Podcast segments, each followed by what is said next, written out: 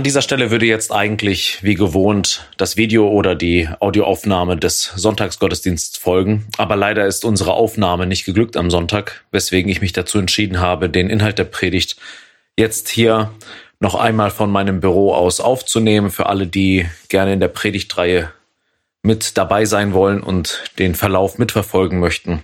Auch treffen sich in dieser Woche die DNA-Gruppen und sprechen auch über die Predigt. Und gerade weil jetzt am vergangenen Sonntag wir wieder einen Gottesdienst hatten im Freien, bei zwei Grad Kälte in unserem Gemeindegarten, habe ich mich dazu entschieden, das jetzt aufzuzeichnen für die, die nicht in der Kälte da sein konnten oder auch krank daheim waren. Ich möchte zu Beginn den Predigtext lesen, der in Matthäus 5 steht.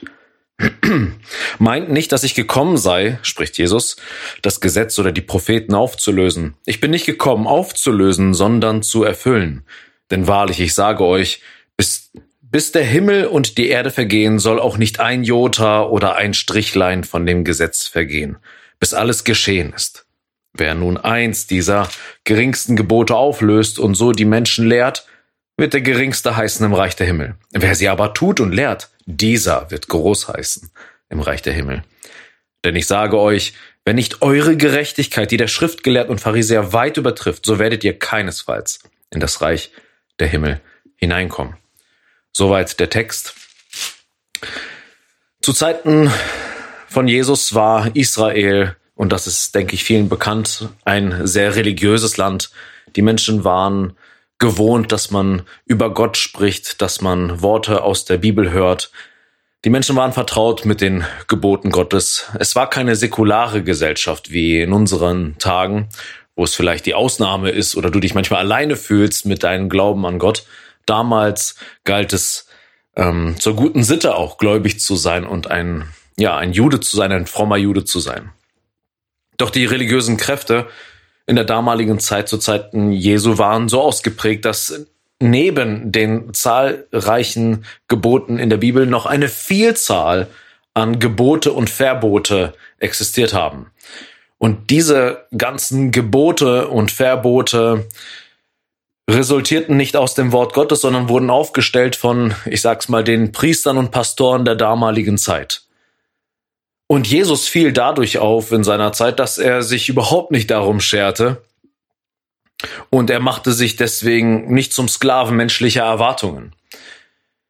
Es gab Gepflogenheiten, wie man sich als Jude zu verhalten hat. Und das war für Jesus niemals Maßstab, wenn er gesprochen hat, wenn er gehandelt hat, wenn er zum Beispiel mit Frauen gesprochen hat in aller Öffentlichkeit, wenn er die Unberührbaren berührt hat, also Kranke, Aussätzige, wenn er Gemeinschaft gepflegt hat mit offenkundigen Sündern und wenn er am Sabbat an dem heiligen Ruhetag das Gute getan hat, indem er Menschen gesund gemacht hat, geheilt hat. Jesu Motto war nämlich Menschenfreundlichkeit und nie Menschengefälligkeit, um es der Familie, seinen Freunden oder der Gesellschaft recht zu machen. Aber da gab es ganz große Erwartungen in dieser Zeit. Was gehört sich, was gehört sich nicht? Wie verhält man sich hier in unserer Gesellschaft und wie verhält man sich auch nicht? Und Jesus ist sehr, sehr oft angeeckt. Die Traditionen seiner Zeit waren für ihn keine Maßgabe und dadurch entstand ein sehr fragwürdiges Bild für die Menschen in der damaligen Zeit. Mit wem haben wir es hier zu tun, dass er sich nicht unseren Gepflogenheiten unterordnet? Und das ist das, was wir bei Jesus sehen. Er predigt nicht Menschenfurcht, sondern Gottesfurcht.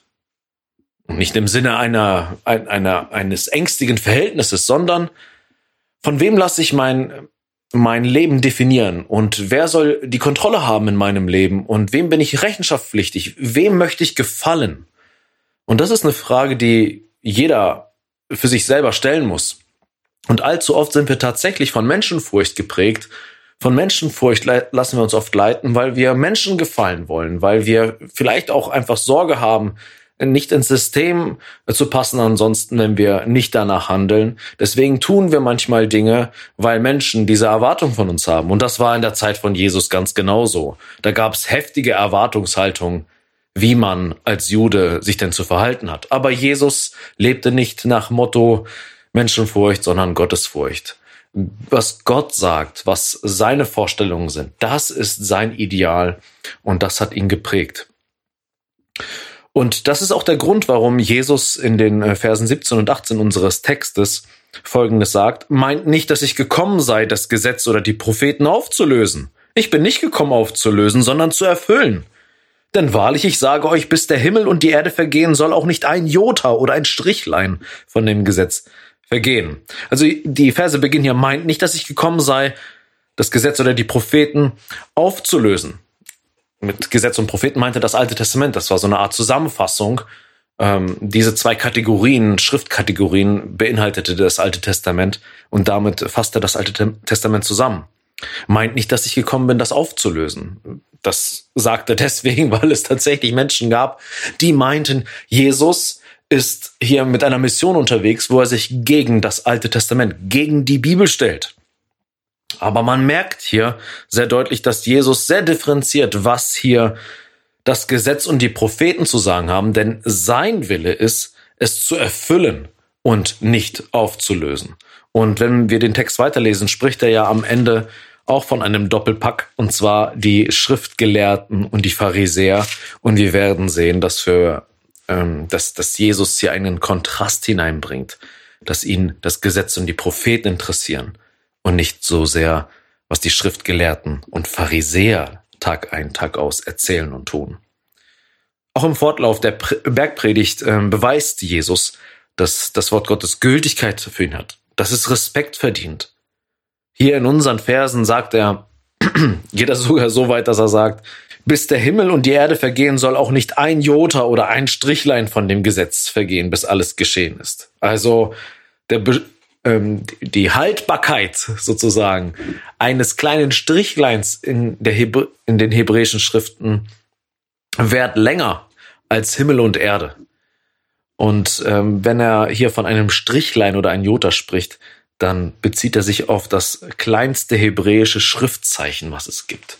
Wenn Jesus Deutsch gesprochen hätte, hätte er vielleicht gesagt, dass noch nicht mal ein i-Pünktchen vergehen wird von dem, was Gott gesprochen hat es sei denn, es ist erfüllt worden. Also das, was Gott spricht, ist langlebiger als das, was wir mit unseren Augen sehen können.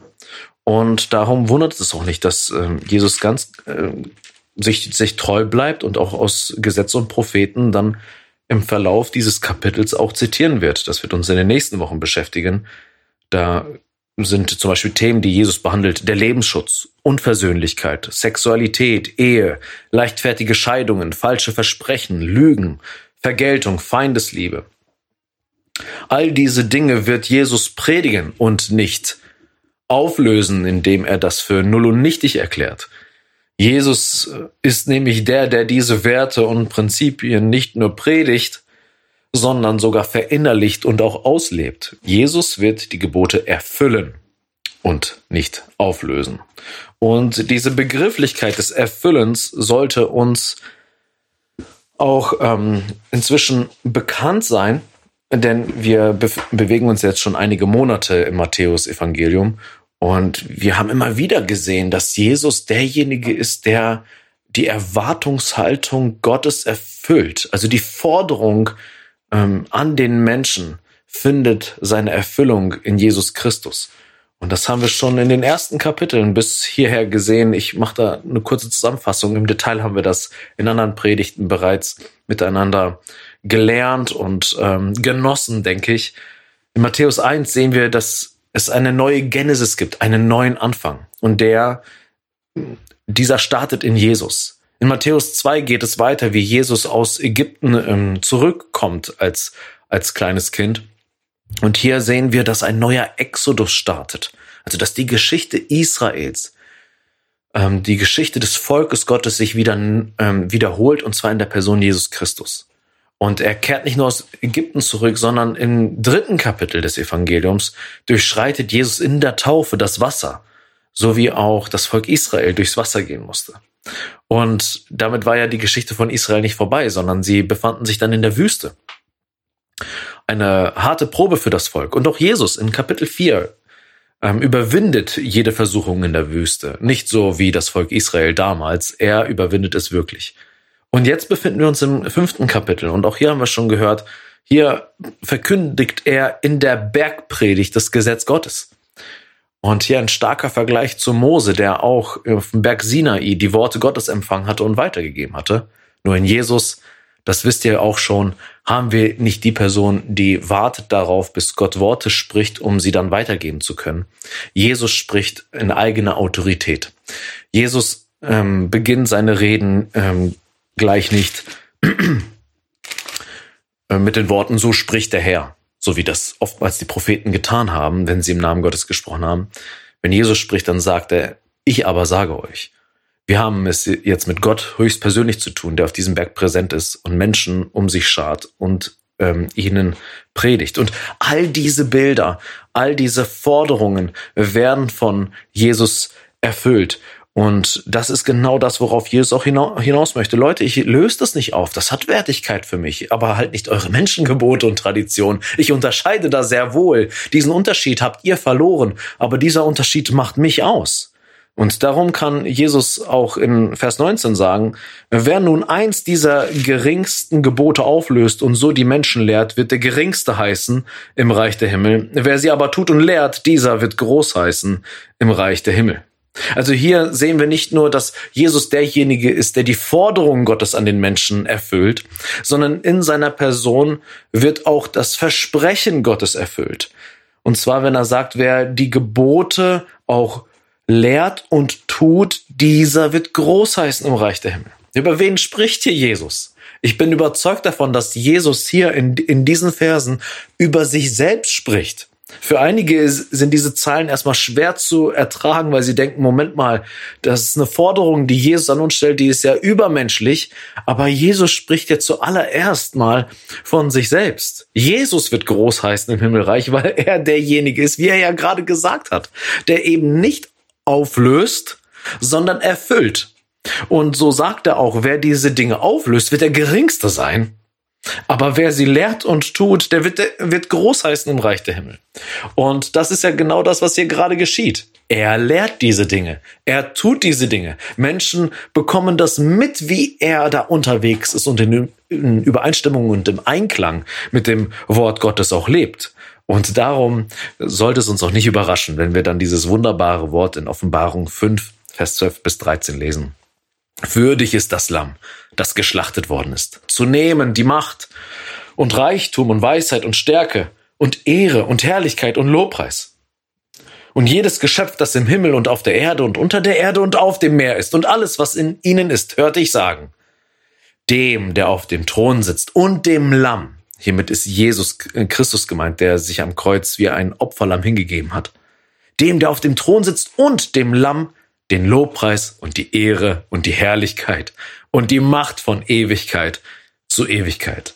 Also hier eine maximale Glorifizierung des Vaters und, äh, des Sohnes in Offenbarung 5, wie Jesus als Lamm auch auf dem Thron ist und gepriesen wird und gewürdigt wird, dass er sich komplett hingegeben hat und das Gesetz Gottes erfüllt hat, dass er es getan hat und dass er hier auch ähm, das Versprechen Gottes auch einkassiert. Viele würden jetzt an dieser Stelle gerne Schluss machen und den nächsten Vers nicht mitlesen, aber der ist wichtig, damit wir die Tiefe dieser Passage verstehen und warum diese, dieser Text auch eine gute Nachricht ist für uns. In dem Vers 20 in unserem Text heißt es weiter. Denn ich sage euch, wenn nicht eure Gerechtigkeit, die der Schriftgelehrten und Pharisäer weit übertrifft, so werdet ihr keinesfalls in das Reich der Himmel hineinkommen. Am vergangenen Sonntag wurde hier an dieser Stelle das Amen etwas leiser, denn das ist eine harte Packung. Ich sage euch, wenn nicht eure Gerechtigkeit, die der Schriftgelehrten Pharisäer weit übertrifft, so werdet ihr keinesfalls in das Reich der Himmel hineinkommen. Und diese Formulierung bringt viele Christen in Not. Weil hier geht es jetzt auf einmal nicht mehr nur um Jesus, sondern ganz explizit redet Jesus jetzt von uns. Die, die ihm jetzt gerade zuhören, die ihm lauschen. Und hier ist eine ganz krasse Forderung. Eure Gerechtigkeit muss die der Schriftgelehrten und Pharisäer weit übertreffen. Sie muss herausragend sein, überragender sein als die der Schriftgelehrten und Pharisäer, also der religiösen Elite der damaligen Zeit. Das ist der einzige Weg, um in das Himmelreich zu kommen. Aber wer das nicht bieten kann, der hat keinen Platz im Reich Gottes. Und da sind viele in der Bredouille. Was, was soll ich damit machen? Bin ich jetzt verloren? Und viele befinden sich in Not. Das darf es aber nicht. Und darum müssen wir diesen Vers uns gut anschauen. Die Gerechtigkeit der Schriftgelehrten und Pharisäer weit zu übertreffen, ist keine Disziplin für die superfrommen Mönche und Nonnen. Einige haben auch in der Kirchengeschichte gedacht, diese Texte ähm, gelten nur denen, die wirklich super fromm sind, die schon alles richtig machen, die nahezu perfekt unterwegs sind, aber nicht ich als Normalgläubiger. Ich habe hier keine Chance zu bestehen. Das ist nicht das, was äh, Jesus meint, wenn er sagt, dass unsere Gerechtigkeit ähm, weit ähm, überragen soll. Die Gerechtigkeit der Schriftgelehrten und Pharisäer ist in Wahrheit nämlich keine Gerechtigkeit.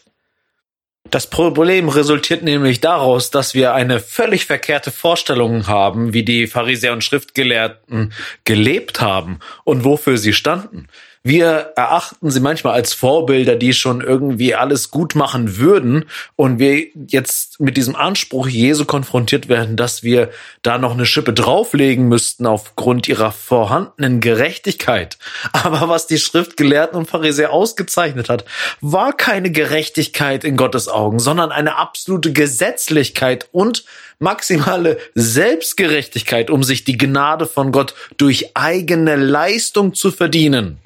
Diese Menschen waren vor allem menschenfürchtig und nicht gottesfürchtig, weil sie die ganze Zeit nur darauf Wert gelegt haben, was andere Menschen von ihnen denken, um es ihnen recht zu machen, um große Superstars in der Gesellschaft, in ihren Städten und Dörfern zu sein in den Augen der Leute. Aber die Pharisäer sind alles andere als Vorbilder und erst recht gar kein Maßstab für wahre Gerechtigkeit. Und so kann Jesus in Matthäus 7, Vers 21 sagen, nicht jeder, der zu mir sagt, Herr, Herr, wird in das Reich der Himmel hineinkommen, sondern wer den Willen meines Vaters tut, der in den Himmeln ist. Also ein Lippenbekenntnis zu Jesus reicht nicht aus, um in das Reich Gottes hineinzukommen. Man muss im Willen des Vaters sein. Und was das genau bedeutet, werden wir dann auch noch sehen im Verlauf, worauf Jesus abzielt. Aber ein Lippenbekenntnis führt nicht ins Reich der Himmel. Und das ist bei den Schriftgelehrten Pharisäern genau das Gleiche. Das sind absolute Lippenbekenner.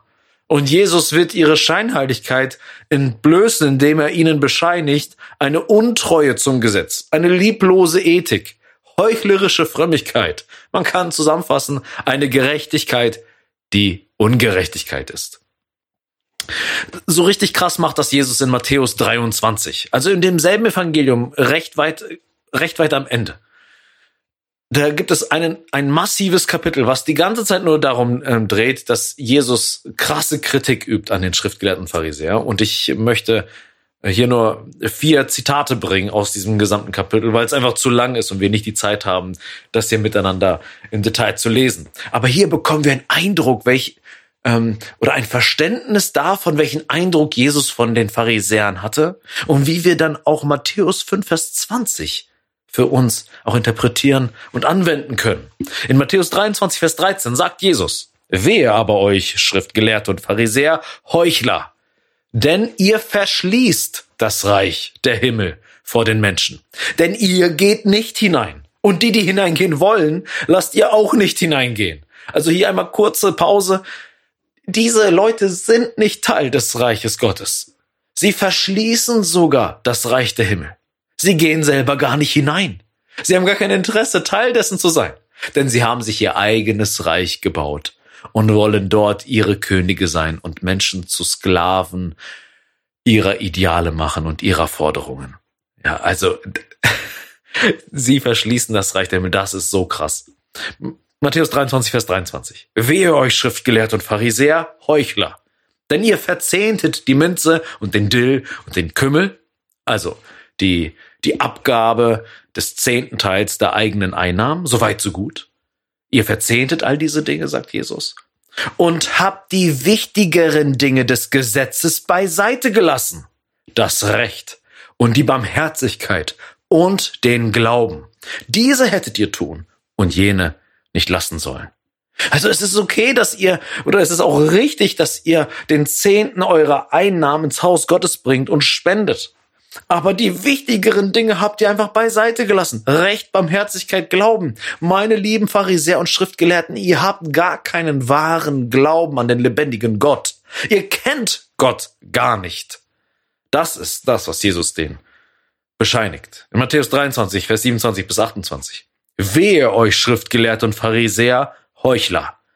Denn ihr gleicht übertünchten Gräbern, die von außen zwar schön scheinen, inwendig aber voll von Totengebeinen und aller Unreinheit sind.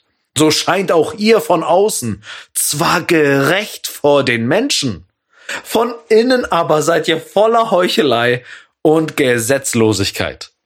Also sie haben einen Schein von Gerechtigkeit, aber es ist keine echte Gerechtigkeit. Es ist eine Gerechtigkeit, die vor den Menschen ähm, so, so sich präsentiert als Gerechtigkeit aber innen ist keine Gerechtigkeit zu finden. Jetzt kriegen wir schon eine, äh, langsam eine Idee, worauf Jesus hinaus möchte, wenn er sagt, wenn nicht eure Gerechtigkeit, die der schriftgelehrten Pharisäer weit übertrifft, so werdet ihr keinesfalls in das Reich der Himmel hineinkommen. Jesus legt nicht in allererster Linie Wert darauf, wie es äußerlich aussieht, sondern was inwendig in unserem Herzen abgeht. Und abschließend Matthäus 23, Vers 33 verurteilt Jesus die Pharisäer und Schriftgelehrten. Schlangen, Otternbrut, wie solltet ihr dem Gericht der Hölle entfliehen?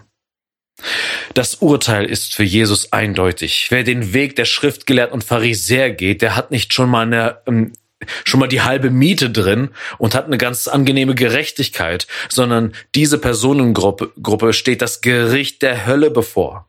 Sie sind verdammungswürdig in ihrem Zustand, so dass Jesus sagen kann, sie sind Otternbrut. Und die Otter oder die Schlange als Symbol für den Satan, was nichts anderes bedeutet. Meine Lieben, ihr seid Satans Kinder. Ihr kennt den himmlischen Vater nämlich gar nicht. So, jetzt möchte Jesus ja, dass von uns eine weit übertreffende Gerechtigkeit im Vergleich zu, der, zu den Pharisäern und Schriftgelehrten. Aber was meint es überhaupt, diese Gerechtigkeit zu haben, die in das Himmelreich führt? Douglas Sean O'Donnell schreibt in einem Bibelkommentar, was Jesus hier lehrt, ist nicht, dass man geistlich konsequenter sein oder seinen Bibel-IQ verbessern muss. Was Jesus stattdessen sagt, ist, dass die eigene Gerechtigkeit genau das Gegenteil von dem sein muss, was diese anmaßenden Heuchler vorgeben. Aber wie sieht dieses Gegenteil aus? Was ist denn das Gegenteil von den Schriftgelehrten und von den Pharisäern? Es geht ja darum, in das Reich der Himmel hineinzukommen. Und Jesus macht später im Matthäus-Evangelium zweimal klar, wem das Himmelreich gehört und wer dort hineinkommt. Und die helfen uns, diese Passagen noch mehr zu verstehen, was Jesus hier uns sagen möchte. In Matthäus 18, in den Versen 1 bis 4, sagt er Folgendes. In jener Stunde traten die Jünger zu Jesus und sprachen, wer ist denn der Größte im Reich der Himmel? Diese, diese Wendung, der Größte im Reich der Himmel, kommt auch in unserem Predigtext vor. Und als Jesus ein Kind herbeigerufen hatte, stellte er es in ihre Mitte und sprach, wahrlich, ich sage euch, wenn ihr nicht umkehrt und werdet wie die Kinder, so werdet ihr keinesfalls in das Reich der Himmel hineinkommen. Das ist genau die gleiche Wendung wie in Matthäus 5. Darum, wenn jemand sich selbst erniedrigen wird wie dieses Kind, der ist der Größte im Reich der Himmel. Und das ist eine Lektion, die er seinen Jüngern weitergibt über die Kinder, welche Stellung sie bei Gott haben und dass sie uns auch Vorbild sind, dass unsere Annahme bei Gott nicht durch Leistung geschieht, sondern durch seine Gnade. Und jetzt sehen wir in Kapitel 19, in Vers 13, dann wurden Kinder zu Jesus gebracht, damit er ihnen die Hände auflegte und betete. Die Jünger aber fuhren sie an. Jesus aber sprach, lasst die Kinder und wehrt ihnen nicht, zu mir zu kommen, denn solchen gehört das Reich der Himmel. Also es ist sehr ernüchternd, dass in Kapitel 18 den Jüngern diese Lektion gegeben wird, dass man, dass man die Kinder annehmen soll und werden soll wie die Kinder und ein Kapitel später sie schon alles vergessen haben, was Jesus über Kinder gesagt hat und sie ähm, und sie möchten die Kinder abhalten, davon zu Jesus zu kommen. Ist ein Jammer. Was, was möchte uns diese Passage ähm, erklären, während das Himmelreich kommt? Kinder. Kinder. Warum nimmt Jesus als Bild die Kinder? Kinder suchen bei Erwachsenen Zuflucht. Sie suchen Schutz. Sie suchen bei uns Erwachsenen einen Bergungsort, wo sie, wo sie behütet sein können, weil sie wissen, ohne diesen Schutz bin ich hilflos ausgeliefert den, den ähm, Gefahren meines Lebens. Und deswegen brauche ich jemanden, der stärker ist als ich, um mich zu beschützen vor den Bedrängnissen und vor den Kämpfen in diesem Leben. Außerdem suchen Kinder auch Orientierung bei uns und Weisung bei uns.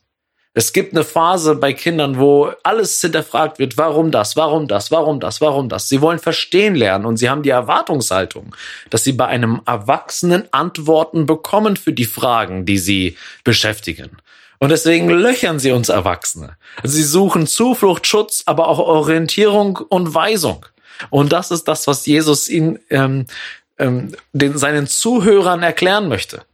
Wir brauchen eine Gerechtigkeit, die besser ist als die der Schriftgelehrten. Denn die Schriftgelehrten hatten kein Interesse, zu Jesus zu kommen und Schutz und Zuflucht bei ihm zu finden und Orientierung und Weisung. Sie waren sich nämlich Orientierung genug. Ihre Weisheit haben sie über Gottes Weisheit gestellt, haben ihre eigenen Gebote aufgestellt. Und waren auch nicht diejenigen, die Schutz und Zuflucht bei Gott gesucht haben, sondern sich so generiert haben, dass sie anderen äh, Zuflucht und Schutz bieten könnten. Und waren im Prinzip total leistungsfixiert, wie sie agieren, dass Gott sie annehmen würde aufgrund ihrer Leistung. Aber Paulus wird es später einmal sagen, Jesus ist uns Gerechtigkeit und Heiligkeit und Erlösung geworden. In 1. Korinther 1, Vers 30. Jesus ist unsere Gerechtigkeit. Das, was unser Text sagen möchte, was Jesus uns sagen möchte. Es geht darum, in, de, in dessen Fußspuren zu laufen, der Gottes Gesetz lehrt, tut und erfüllt hat. Das ist das, was Jesus seinen Zuhörern sagt. Ihr braucht eine Gerechtigkeit, die anders ist als die der Schriftgelehrten und Pharisäer. Und diese Gerechtigkeit, die kann ich euch anbieten. Ich bin euer Schutzraum. Ich bin derjenige, der die Forderung Gottes erfüllt. Ich bin der, der sie lehrt und der sie tut. Worum es hier geht, ist um Nachfolge. Mir nach, meine Lieben. Wenn ihr meine Jünger seid, dann lebt ihr in dieser Gerechtigkeit, die ich euch anbiete. Ich bin euer Schutzraum. Ich bin euer Schutzmantel. Ich bin euer Bergungsort. Und ich bin derjenige, der euch Weisung gibt für euer Leben. Wenn ihr zu meinen Füßen sitzt, wenn ihr zu mir kommt und bei mir bleibt, dann habt ihr eine Gerechtigkeit, die euch niemand mehr wegnehmen kann, die bis in alle Ewigkeit bleibt und die auch Bestand hat im Gericht bei Gott, die Gott loben wird. Nicht, weil wir selbstgerecht sind und sagen können, wir haben es aber noch ein bisschen besser gemacht als die Schriftgelehrten und Pharisäer, sondern Vater im Himmel, wir sind an Jesus geblieben. Unser Glaube gehört dem Mann am Kreuz, der auferstanden ist für uns. Und seine Gerechtigkeit ist vollkommen. Und ich laufe in, seiner Fu in seinen Fußspuren ihm hinterher und möchte ihm in, immer ähnlicher werden. Das ist meine Gerechtigkeit, dass ich zu Jesus Christus gehöre und er mir gehört. Und dafür müssen wir von unserer eigenen Gerechtigkeit umkehren. Das ist auch das, was Jesus gesagt hatte bei den Kindern. Werdet wie die Kinder. Wenn ihr, wenn ihr umkehrt und euch selbst erniedrigt, also euch klein macht, nicht groß von euch denkt, und wenn ihr von eurer eigenen Selbstgerechtigkeit umkehrt, dann erfüllen wir diese, dieses Prinzip der wahren Gerechtigkeit. Wir sollen uns also Jesus selbst unterstellen. Wir sollen uns demütigen. Wir sollen Zuflucht in seiner überragenden Gerechtigkeit finden und Orientierung für unser Leben von ihm annehmen und unser Leben leiten lassen von seinen Worten und von seinen Gedanken. Ich möchte abschließen mit den Worten aus Philippa 3, Vers 9, wo, je, äh, wo Petrus sagt, nee, wo Paulus sagt, so ist richtig. Zu ihm möchte ich um jeden Preis gehören. Deshalb vertraue ich nicht mehr auf meine Gerechtigkeit, die aus dem Befolgen des Gesetzes kam, sondern auf die Gerechtigkeit, die ich durch den Glauben an Christus habe. Auf die Gerechtigkeit, die von Gott kommt und dem Glaubenden zugesprochen wird. Mein Gebet ist, dass du diese Gerechtigkeit erlebst, dass du in dieser Gerechtigkeit lebst und dass dir der Vers 20 vor allem aus unserem Text in Zukunft ähm, eine Freude produziert in deinem Leben und nicht eine Angst und Befürchtung, dass es nicht reichen würde, sondern du erkennst, Jesus predigt über sich selbst und er predigt zu dir, komm in meine Nachfolge, komm in meine Gemeinschaft und nimm meine Gerechtigkeit an. Amen.